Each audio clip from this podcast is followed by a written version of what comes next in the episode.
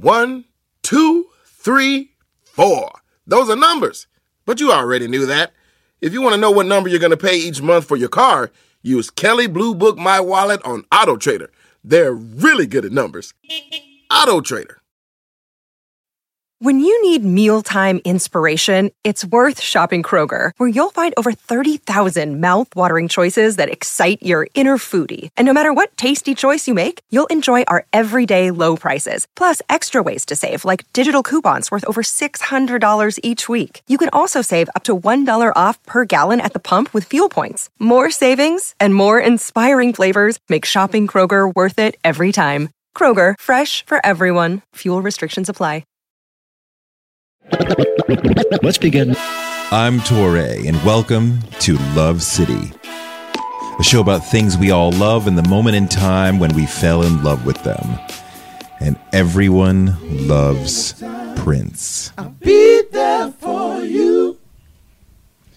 Cause you own my heart and mind. And I truly adore you.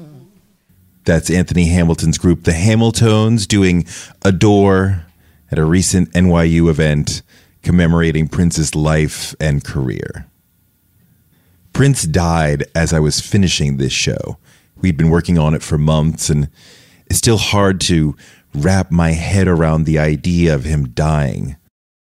Throughout my life, Prince has been one of my favorite subjects. Years before Purple Rain, I was a Prince guy. Some of my greatest memories from my 20s are going to Prince shows and then finding out where the after show would be and finagling my way up in there to see him in a more intimate space. Once I saw him well after midnight at SOB's, bringing the funk with Questlove on the drums and D'Angelo on the keys. Just the three of them vamping on brown sugar. That was back when Prince was not playing the old songs, but those were the songs Questlove really wanted to hear. He looked at D'Angelo and winked, and then they leapt into the beginning of Darling Nikki, one of the verboten songs. A moment later, Prince disappeared from the stage, and the moment was gone. In my 30s, I went to Paisley Park and interviewed Prince and then played one on one basketball with him at Paisley Park. Remind me to tell you that story later. And in my 40s, I gave a series of lectures at Harvard that led to my book, I Would Die for You Why Prince Became an Icon. I always thought I'd see him again. But one thing about being around him is he had a way of sort of disappearing when I was at Paisley Park, I'd be paying attention to him, looking at him in the room, and then almost like an illusionist, he somehow just disappeared. And now he's done that to all of us. And all this has me thinking of that line from Another Lonely Christmas. Your father said it was pneumonia. Your mother said it was stress. But the doctor said you were dead And that's all we need to say about it. In Love City, I'll be taking a deep dive into things we love, like Adidas shell toe sneakers or Kraft chocolate. But this first episode is special because we're talking about an artist I loved a lot. So, to really examine why we all love Prince and when exactly we fell in love with him and why, I want to talk to people who knew Prince, people who loved Prince, like Susanna Melvoin. I said, Of course. I'd love that. I'd love to be your wife. From then on, we were a engaged couple. We'll tell the story of how Prince proposed to her later. For now, I want to focus on the time when Prince was more loved than ever 1984. Everything about Prince in that year was just, uh, you know, he could do nothing wrong. That's Eric Leeds. And I played saxophone with Prince. Before Purple Rain came out, Prince would usually sell one to two million copies per album. But in 1984, he was a pop culture King Midas. In its first week in stores, Purple Rain sold one and a half million, and it went on to sell 16 million in the US alone. A month after Purple Rain the album came Purple Rain the movie. Prince in his first motion picture. And in its first week, it was number one, edging out Ghostbusters by a few thousand dollars. After the release of the movie, the album went back to number one and stayed there for 24 straight weeks, dominating the last half of the year. So what did Prince do to jump so quickly from platinum R&B star to mega platinum icon who had earned global love? Just 4 years before Purple Rain, in 1980, Prince made Dirty Mind, his third album. At that point, guitarist Dez Dickerson was part of the band. Prince wanted us to be like the multicultural Rolling Stones. We definitely had this conversation. We had to, you know, I'm, I'm going to be Mick and you're going to be Keith. Trying to prove that, that I'm the most daring artist ever. I can get hmm. away with saying things that other people, you know, won't say. I'm, I'm gonna, I'm gonna come out and, and talk about having the dirty mind instead of implying. it.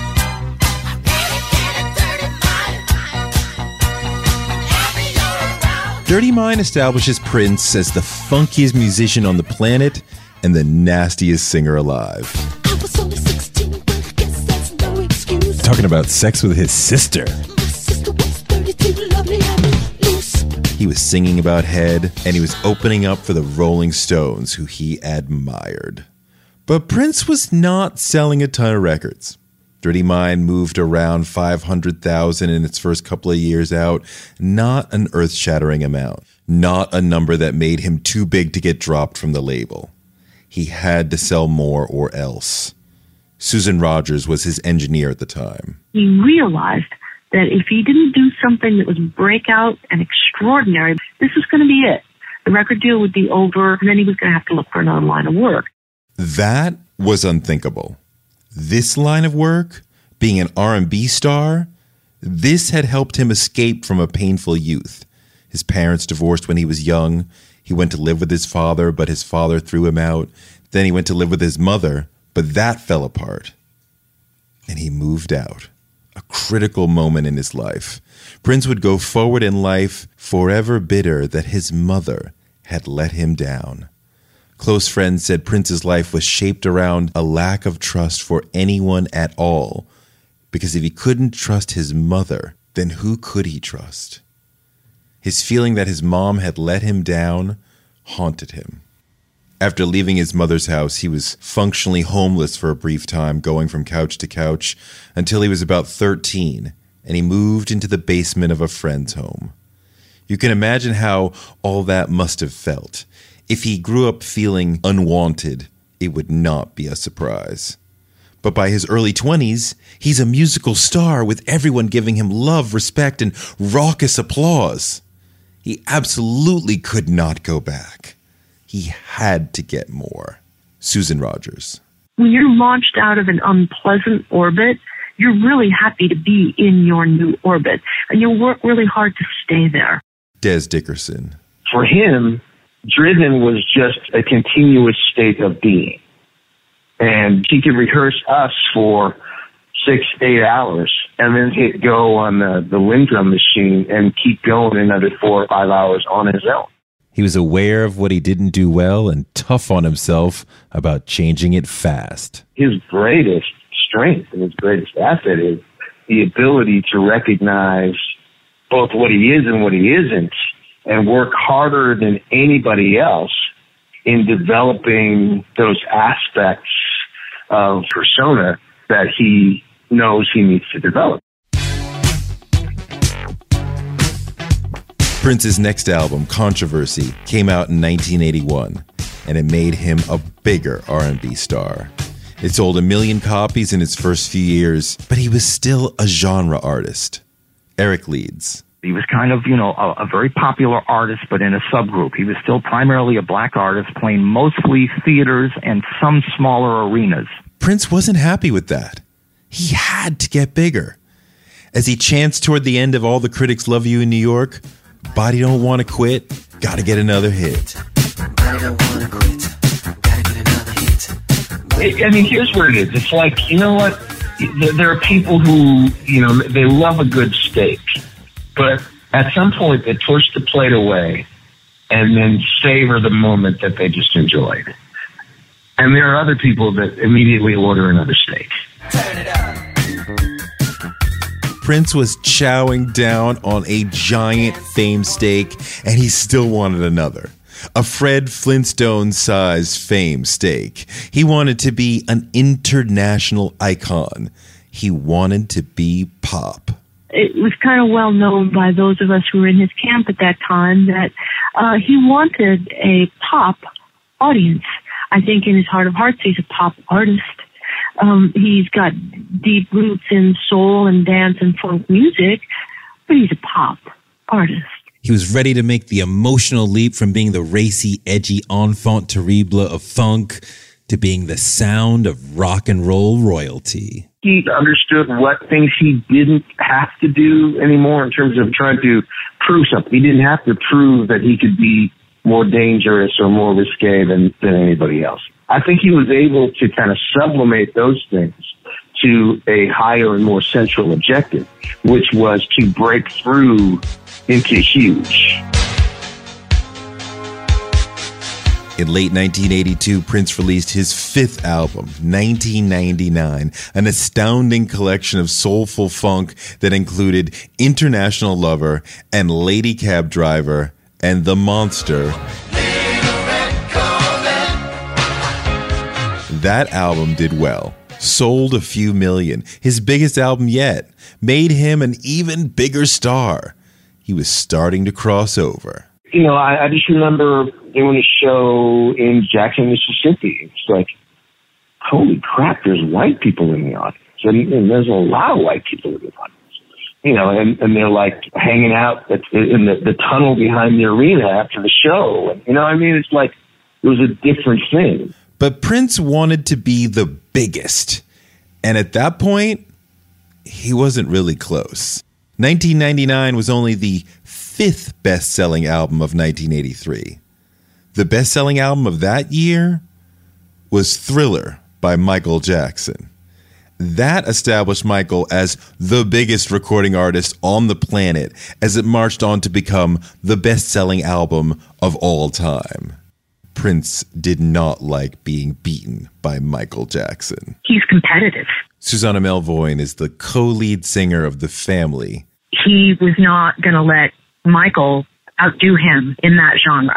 When Thriller came out, it was like he he was going to outdo that. He was going to outdo it all, and he was he's incredibly competitive. At one point, Michael sent Prince a song, an early version of Bad, hoping they might do the song together, hoping because Michael didn't know Prince that well. When Michael did I'm Bad, he sent that track to Prince before he released it. And Michael wanted Prince to sing it with him. He wanted him to do, you know, can you do like a duet kind of thing? He was like, I've written this badass song and I want you to sing it with me. What do you think? I think that could have been amazing. He couldn't believe that Michael had the nerve to call it I'm bad. He was like, there's nothing badass about him. And he hmm. could not let Michael get away with it. He said not only was he not going to sing it with him, he went in the studio and re-recorded what he thought it should be and sent it back to Michael. Like, no. And by the way, this is what it should be. And I mean, that was the end of that. But that's how Prince was. Seven, six, five. Around that time, a little cable network started rising, something called MTV. Ladies and gentlemen, rock and roll. Welcome to MTV Music Television, the world's first 24 hour stereo video music channel. It launched in 81 and started exploding in 82. I want my MTV. At that point, they were just showing music videos round the clock. I remember hearing about it before I saw it. I was in middle school. Then I went to a party at someone's house where it was on. I sat down with a bunch of guys and we didn't talk or move for like two hours. We were stunned.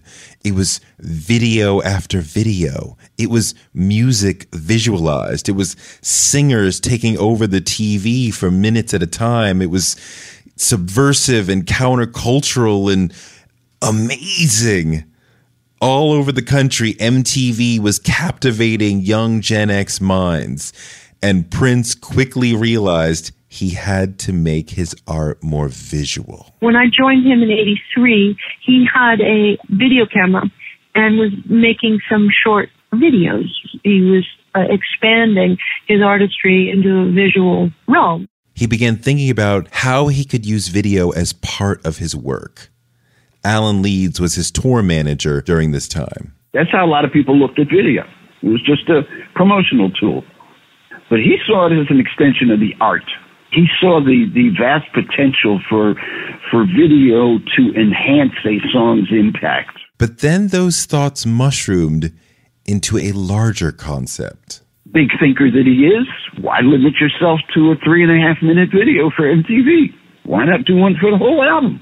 I think the advent of MTV is the whole reason Purple Rain existed. Prince went to his managers and demanded they get him a movie deal. Now, he was not nearly a big enough artist to merit demanding something like that. He did not, at that time, have an audience large enough to justify risking a Hollywood movie budget, tens of millions of dollars, to see if millions of people would go see a movie starring him. Starting with the fact that here's a guy who's had only two pop hits but decided he should make a movie. I mean, this, it wasn't like he's the first artist to want to make, you know, make a movie, but, you know, this was pretty bold. But no one around Prince could tell him no.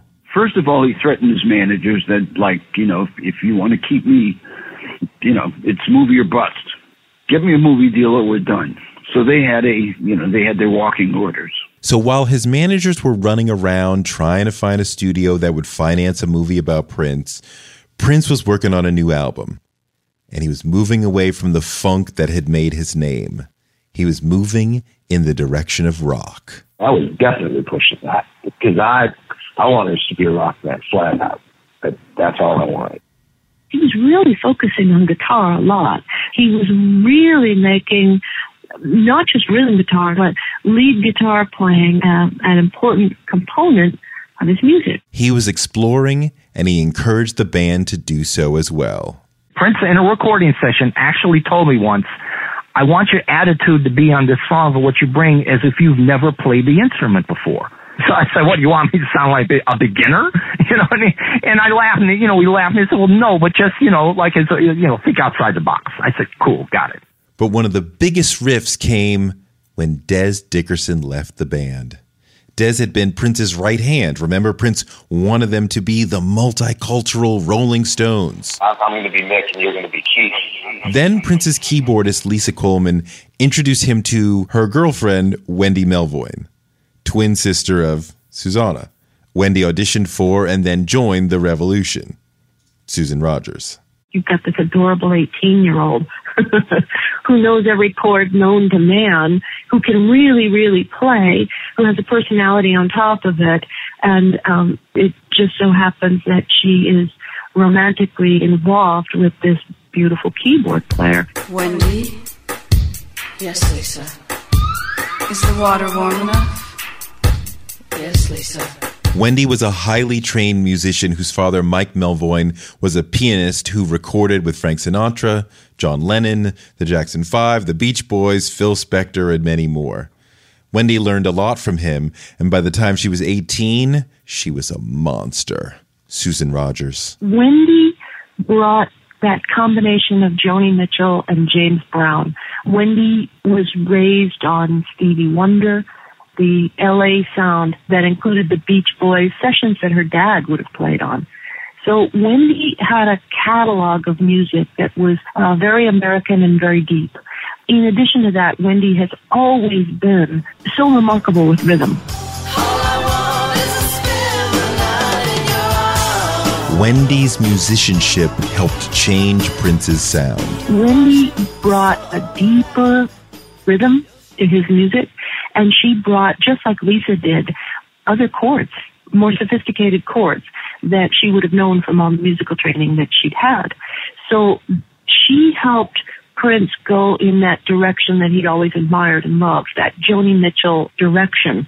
And to couple that with also with that funk bass that she had was pretty damn strong. the chords that she's fond of are, are very beautiful, subtle, sensitive, sophisticated chords.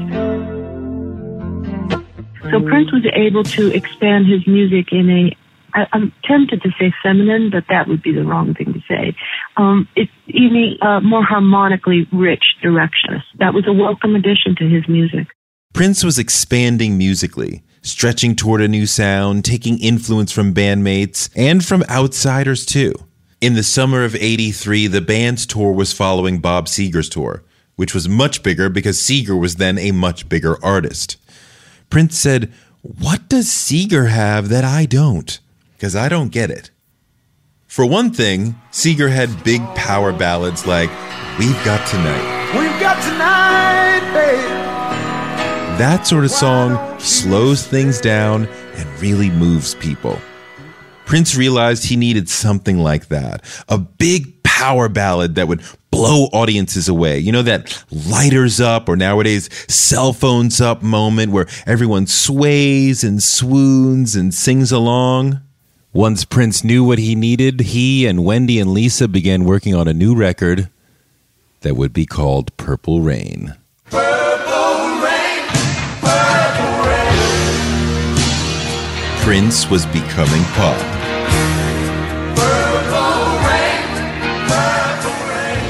Susan Rogers. As his sound was, was growing and becoming more pop, he, he realized, yeah, I can do this. I can do this. But um, it, it took a, it took a little bit of navigating because he, as he embraced a pop rock sound, he had to kind of let go. He wasn't going to be James Brown after all. He was going to be closer to a modernized Sly Stone, and and Sly was pop. So a new sound was emerging and a new visual avenue was opening and the audiences were growing.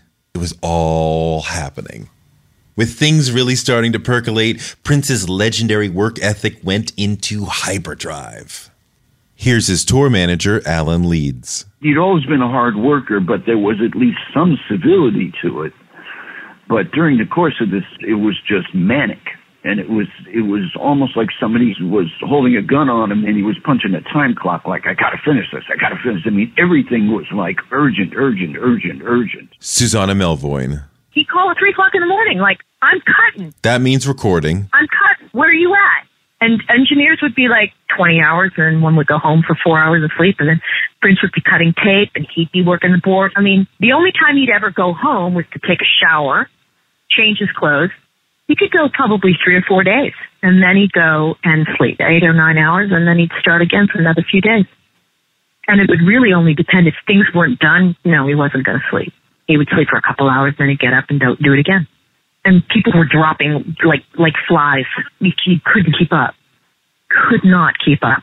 I mean, there'd be, you know, like the bodyguards and like some of the band members, they'll be asleep in the studio, like, and he'd be like coming in and out, like, what's up? But he never slept.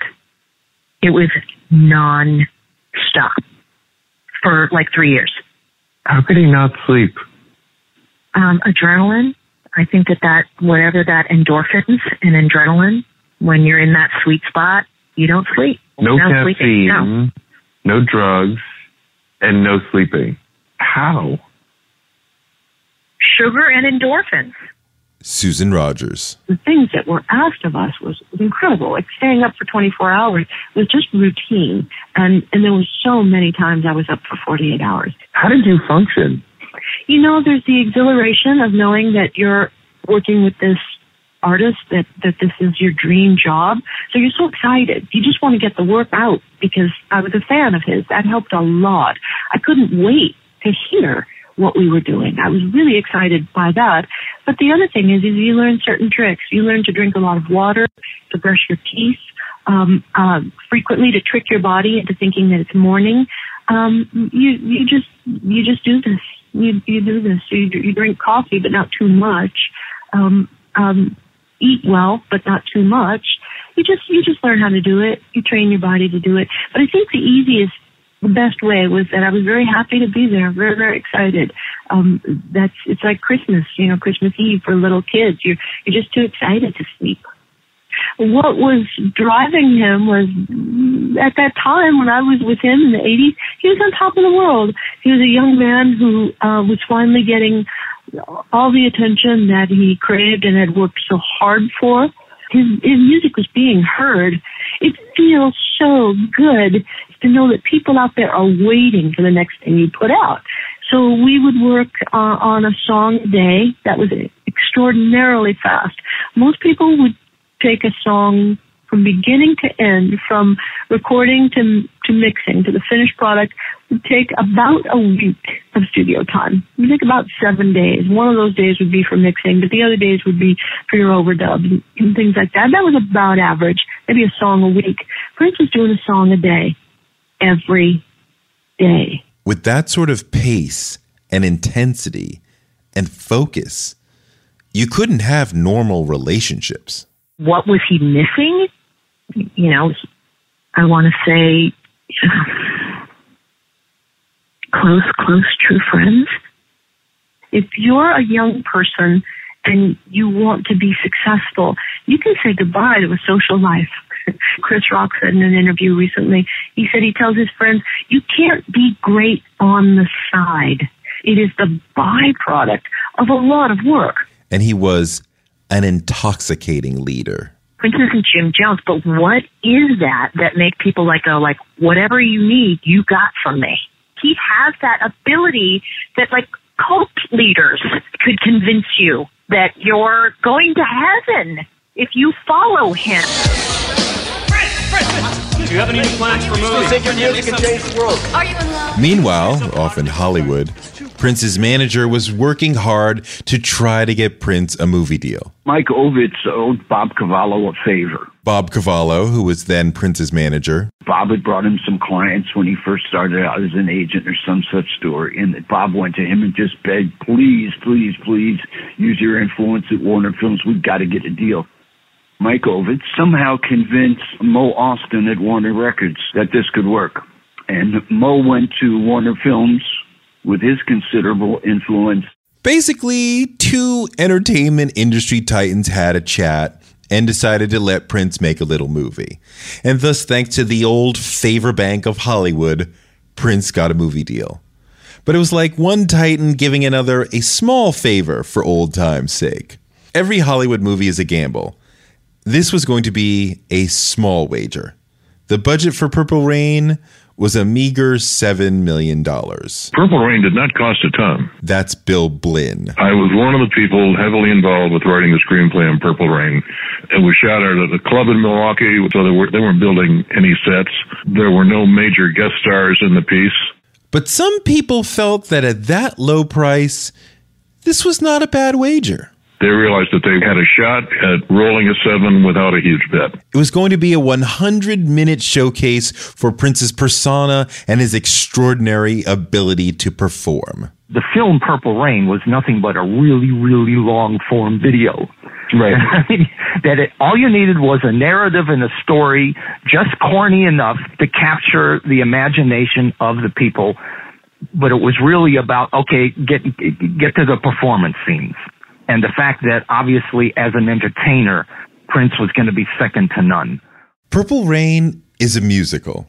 The characters don't sing their dialogue, but the true purpose of the movie is to get to the many, many first rate original songs Prince had written. Having a lot of songs in a script can be deadly.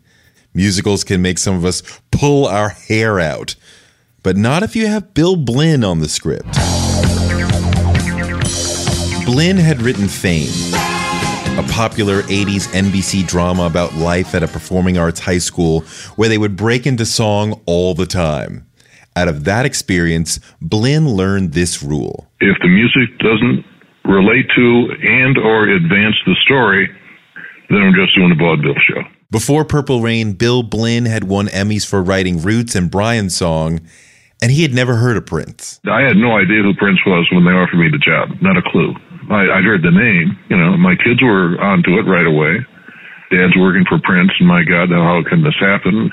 The first time I heard any of it was in his car, uh, a purple BMW driving around the lake in the middle of the night because he had a really good sound system in his car, and he wanted me to hear it on a really good sound system.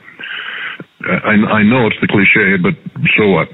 It was so pretty. It was so melodic. It was so integral in terms of its beauty, just musically. To say Blinn and Prince worked on the script together is a bit of a stretch. Blinn prefers to not work alongside other writers, and Prince could be dictatorial. He never said, let's do it this way. He said, we'll do it this way. but again, he was very pleasant to work with. He is about the work. And work is just about all he was doing then. He was finding recording studios almost every off day. There was just never a moment's rest. It was always we would leave a concert and then maybe go to a club. And then it would be like, I need a recording studio after tomorrow night's show. So we'd move cities and then do another concert, and then at midnight we'd be looking, you know, looking to find a recording studio somewhere, or an editing bay, because he was constantly working on the videos because singles were still coming out from Purple Rain during the course of the tour, for which we were shooting videos. And of course, for him, shooting means also editing because he's doing everything himself particularly since the filming of Purple Rain, because now he's Spielberg and he's got to be involved with anything that has to do with film or or tape. Um, so I, I just can't tell you how many nights we spent in recording studios or uh, you know video editing bays, and I, I just look back and say, when did any of us sleep? Prince was building toward a frenzy.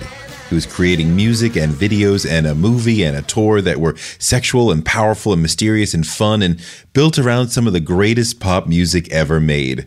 It was all on message, all a perfect extension of the Prince brand, and it all worked together to propel him up into the pop stratosphere.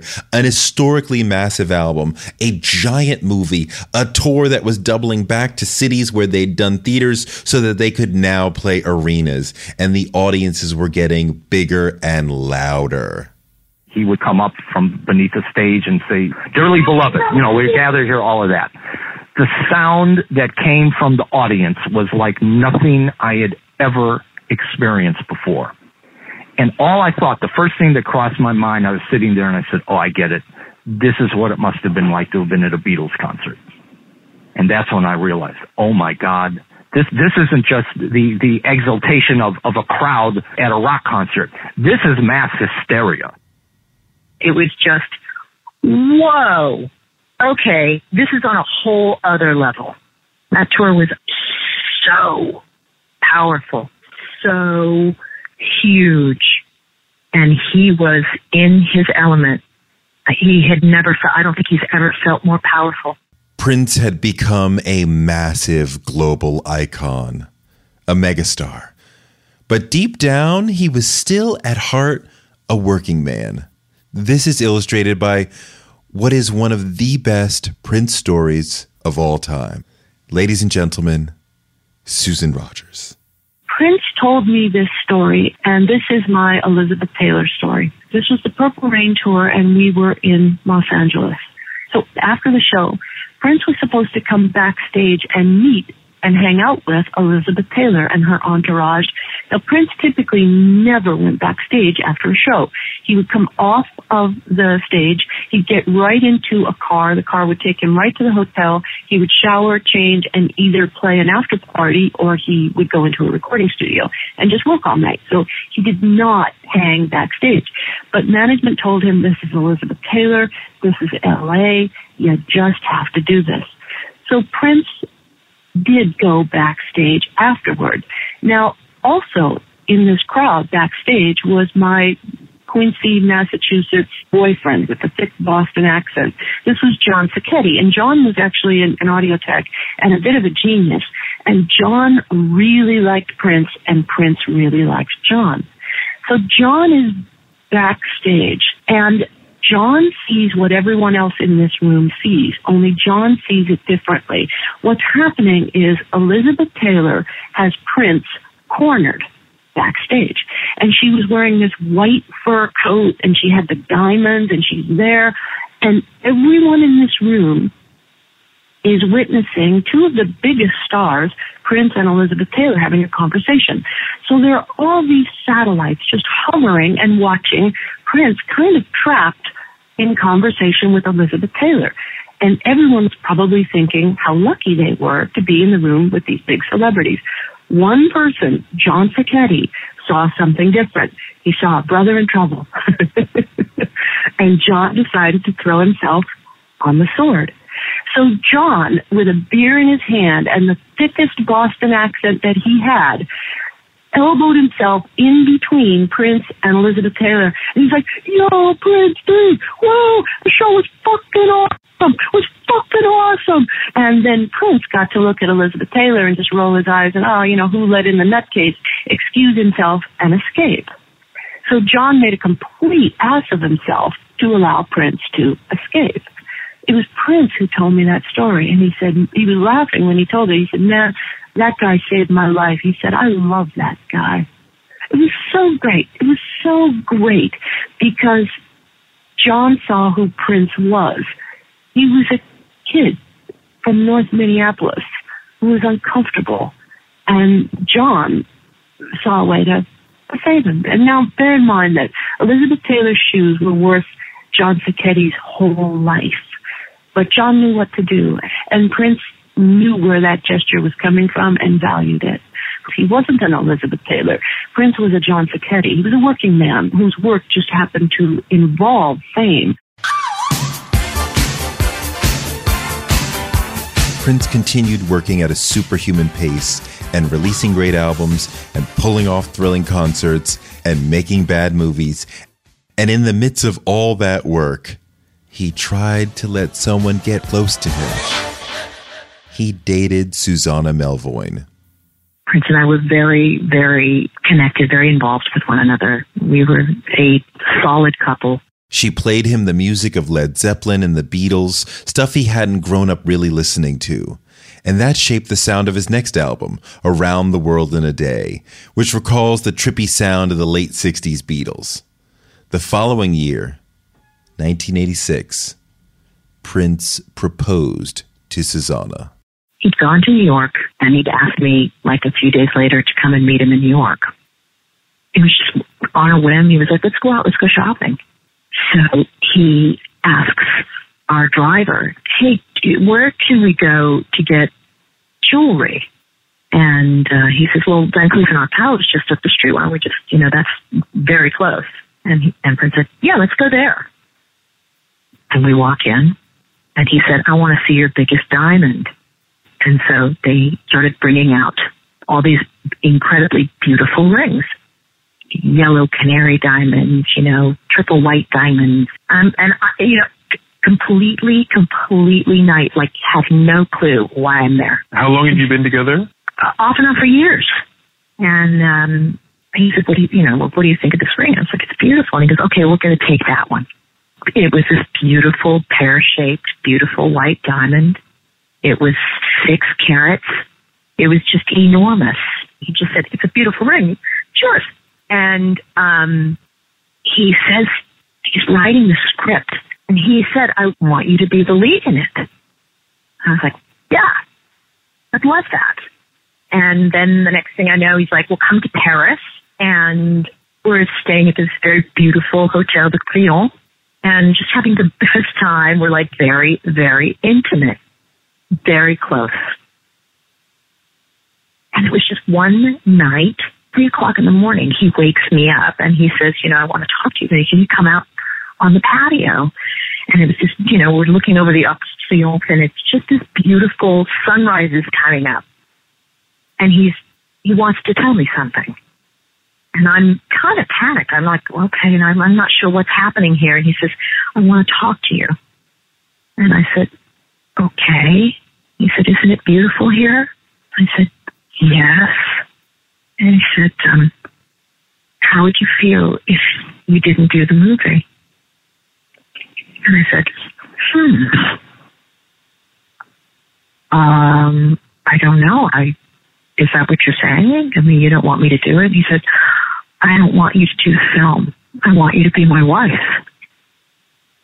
And I sort of you know, was kind of overwhelmed at that moment. And I just, I'm looking at him, he's looking at me, and he's so, he's, he's so gentle and he's so sort of reserved and sweet about it. And, you know, I said, of course. I'd love that. I'd love to be your wife. From then on, we were a engaged couple, right? So through the filming of Cherry Moon, I was in um, the south of France with him. You know, I can't say that it was always perfect. You know, by it wasn't, and um, we were together off and on for a very long time after that. But you know, and how it broke off and how we were not going to be married was a whole other story. The why doesn't matter. It ended. Susan Rogers. Susanna finally just packed up and left, and Prince was hurt. So after things like that, I would wait to see is there going to be a song about it. And sure enough, there was one day he'd tell me in advance, here's what I want set up. So mic the piano and, and getting the long reverb, which was what we would do for ballads. And he came down uh, with the lyrics written and he just moved from instrument to instrument, doing piano and drums. And this song was unique in that it had a long intro. And he's talking to his friend Wally. If you remember, Wally was one of his backup dancers. And uh, he's saying, hey, those are nice glasses. Can I try them on? Because I'm going to a party tonight and I want to look so clean because my woman left me. And then he goes into the chorus and the melody is just one long refrain of the word, oh my la dee da, which morphs into oh my melody and oh my malady. And he talked about it. He said, you know, the French word malady means sickness. And isn't that funny that it's similar to la di da. The chorus was just, oh my la di da, oh my, oh my melody, oh my malady, my malady is what he would re- repeat. So it was just an expression of pain. And then the song finally came back down and there was a coda and he's talking to Wally and he says, Wally, you can have your glasses back. I don't need them. I don't really feel like going out tonight. And that was it. So we recorded it, and he had me just make a copy, just do a mix and make a copy onto cassette. We took the cassette, and that's when he instructed me to put all 24 tracks in the cord and just wipe it out. And he'd never done anything like this before. And I really kind of begged him to please, please, please just wait one day. Just wait one day. Just sleep on it. Just think about it. Because we had been working, you know, it was a typical long day. It was probably 20, 24 hours. So I said, just you know, just sleep on it. And can we can we erase it tomorrow? Mm-hmm. Um, but he wouldn't hear it, and that's when he said, if you don't do it, I will. And he erased the whole thing. He just wanted the cassette, and that was it. But this was one of those things where I felt as a fan that, oh, this is wrong. This is wrong. Don't do this. You're depriving us of this. Don't don't do it. And he was also depriving us of a window into who he was. The song was a message of sadness, sadness and regret but this one must have been close to the bone for him, and he simply did not want it released. But it's so odd to put that much care into something and then destroy it. Was it a good song? Oh, I thought it was beautiful. I thought it was beautiful. He was layering the piano and, and layering the backing vocals such that he was making a really big choir, making a big noise. Uh, it was Phil Spector-ish in, in that regard. Uh, it was it was big. Those choruses were really really big. It was beautiful, a nice work. I mean, now we're talking a lot about the vault. Uh, mm-hmm. You you heard a lot of those songs that went in there. Um, are there a lot of great songs in there, or or not? Well, I think that we can say yes. There probably are. We can only hope. For now, all we have is Prince's music and Prince stories. Let me tell you the best one I've got. I mean, for someone who grew up loving Prince, it is so amazing to grow up and become a journalist and get to cover him and have a moment like this happen. Okay, so in the late 90s, I go out to Paisley Park to interview Prince for the cover of this great little magazine called Icon. We sat in a conference room at Paisley and talked for about 30 minutes, and I wasn't able to record. I had to write down what he said on a piece of paper, but he had this sort of Shakespearean way of talking, such that when I looked at my notes, a lot of them I couldn't understand. it was like, what what does this sentence mean? And the interview itself wasn't that good. Certainly wasn't enough for a cover story. So I asked if I could email him a few more questions, and his publicist said yes. And I emailed 10 questions. And a few days later, I got back an email that looked like it had been written by Prince. I wish I had saved it. it had the the lowercase i's and the u's for the word y-o-u and I sent 10 questions. He did not answer all of them. The last question I sent was will you play basketball with me? And that question he answered. He wrote, Anytime, brother. So I said, Oh, it's on. When the magazine's photographer went to Minneapolis to shoot Prince, I went with him and I carried my own basketball. And at the shoot, I pulled out the ball and I dribbled around and I said, You said you'd play with me anytime, brother. So he tells his assistant, Get the box of sneakers. And I'm like, Oh my God, is this actually going to happen? And next thing you know, there's Prince in a black scoop neck top, black bell bottom pants, and red and white Nike Air Force Ones, white with the red swoosh, playing one on one with me on a hoop inside Paisley Park. And let me tell you, Prince is a pretty good little point guard. He dribbles, he moves, he through the legs, behind the back. He looks like a player. He looks like someone who knows how to play ball. And his shot looks good too. Now, he didn't sit around practicing jumpers that often, so there were a lot of rebounds on both sides. I think after 15 minutes, the score was like three to three, mostly thanks to layups. So we added in his keyboardist, who was about six foot two, and my photographer. Two on two. Prince and me versus them. Now, at that point in Prince's history, he was not known as Prince. He was known by the unpronounceable glyph. The media called him the artist formerly known as Prince, but there was no sound that you were supposed to use for his name, and you weren't supposed to call him Prince. I think I remember somebody saying if you call him Prince, you'll get thrown out of Paisley Park. So, mortally afraid of calling him Prince. So we're playing two on two, and I'm dribbling at the top of the key, and I see Prince has made a nice little move and gotten free of his guy, so I zip a no look pass his way. And I quickly see he does not know the ball is coming toward him. Oh my God, the ball is going to hit him in the face. I'm freaking out. So I have to say something. And this is all happening in like two milliseconds. And I yell out, Prince, because that's the only name I've ever had for this guy. But then I realized, no, you're not supposed to say that. So I sort of like, and like cover my mouth in the middle of the word, kind of hoping to catch the rest of the word before it gets out of my mouth. So the ball doesn't hit him. It goes flying past him. He runs off to get it. And he's walking back, holding the ball and giggling and pointing at me. And I'm like, What's so funny? And he goes, You didn't know what to call me. And he loved that. He loved sowing confusion. He loved creating mystery. He loved having everybody be off balance. So we went on playing for another 10, 15 minutes, and he and I won.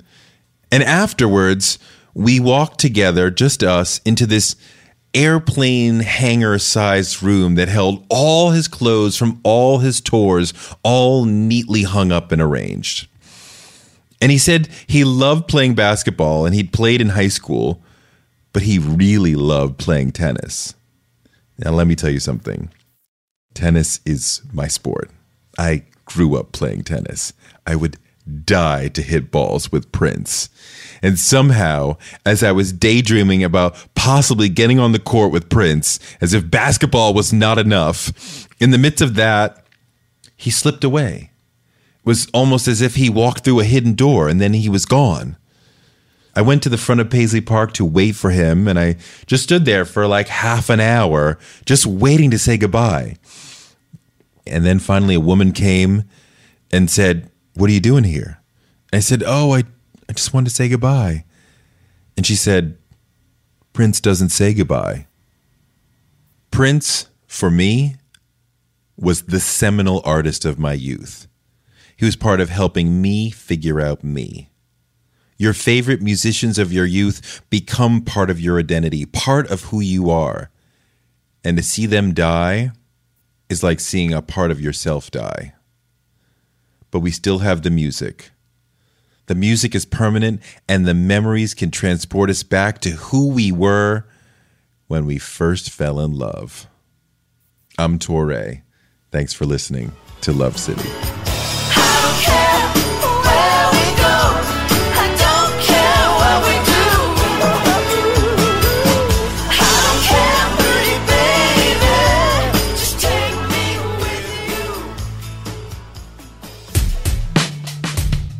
Thanks for listening to Love City.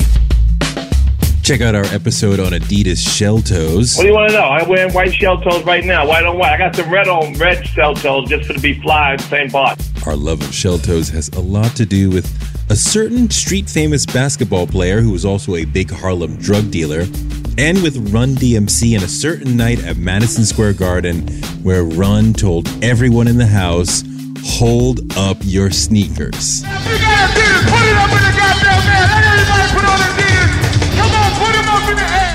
They did. And don't miss our episode on Craft Chocolate featuring the Mast Brothers. We've always taken a lot of pride in being a principled company. When and if people question that, we take it very personally. And a helpful tutorial on how exactly one should eat high end chocolate. Something I did not know before we made this episode. First of all, when you were tasting it, did you let it melt or did you chew it? Uh, I think both. So that if you just chew chocolate, you're never going to taste it. Embarrassing. Love City was produced by the great Fanny Cohen. It's a Howl original and a production of Midroll Media. Love City is exclusively on Howl Premium.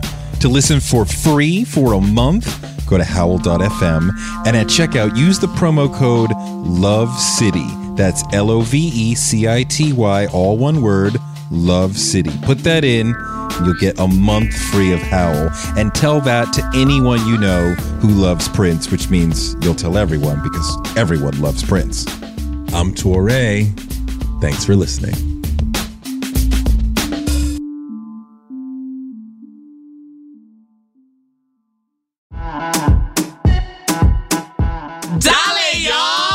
This is Tony Rodriguez. This is Carlos Santos. This is Riza Licea. And this is Oscar Montoya. When our powers combine, we are Spanish Aquí Presents. We have a brand new podcast here on Earwolf bringing you the best of the best of lo mejor of the Latinx comedy.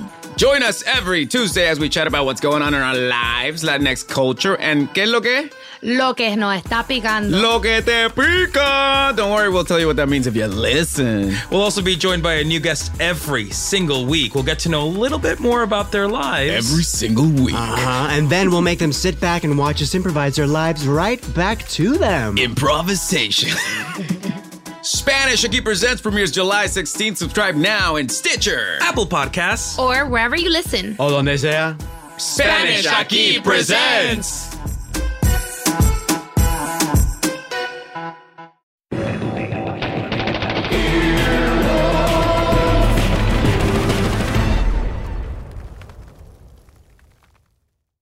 Start clean with Clorox because Clorox delivers a powerful clean every time. Because messes happen. Because.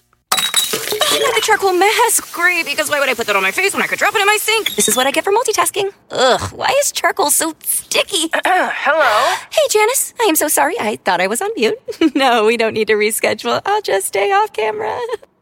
Ooh, yeah, that happens. So start clean with Clorox. Use Clorox products as directed. One, two, three, four. Those are numbers. But you already knew that. If you want to know what number you're going to pay each month for your car, use Kelley Blue Book My Wallet on Auto Trader. They're really good at numbers. Auto Trader.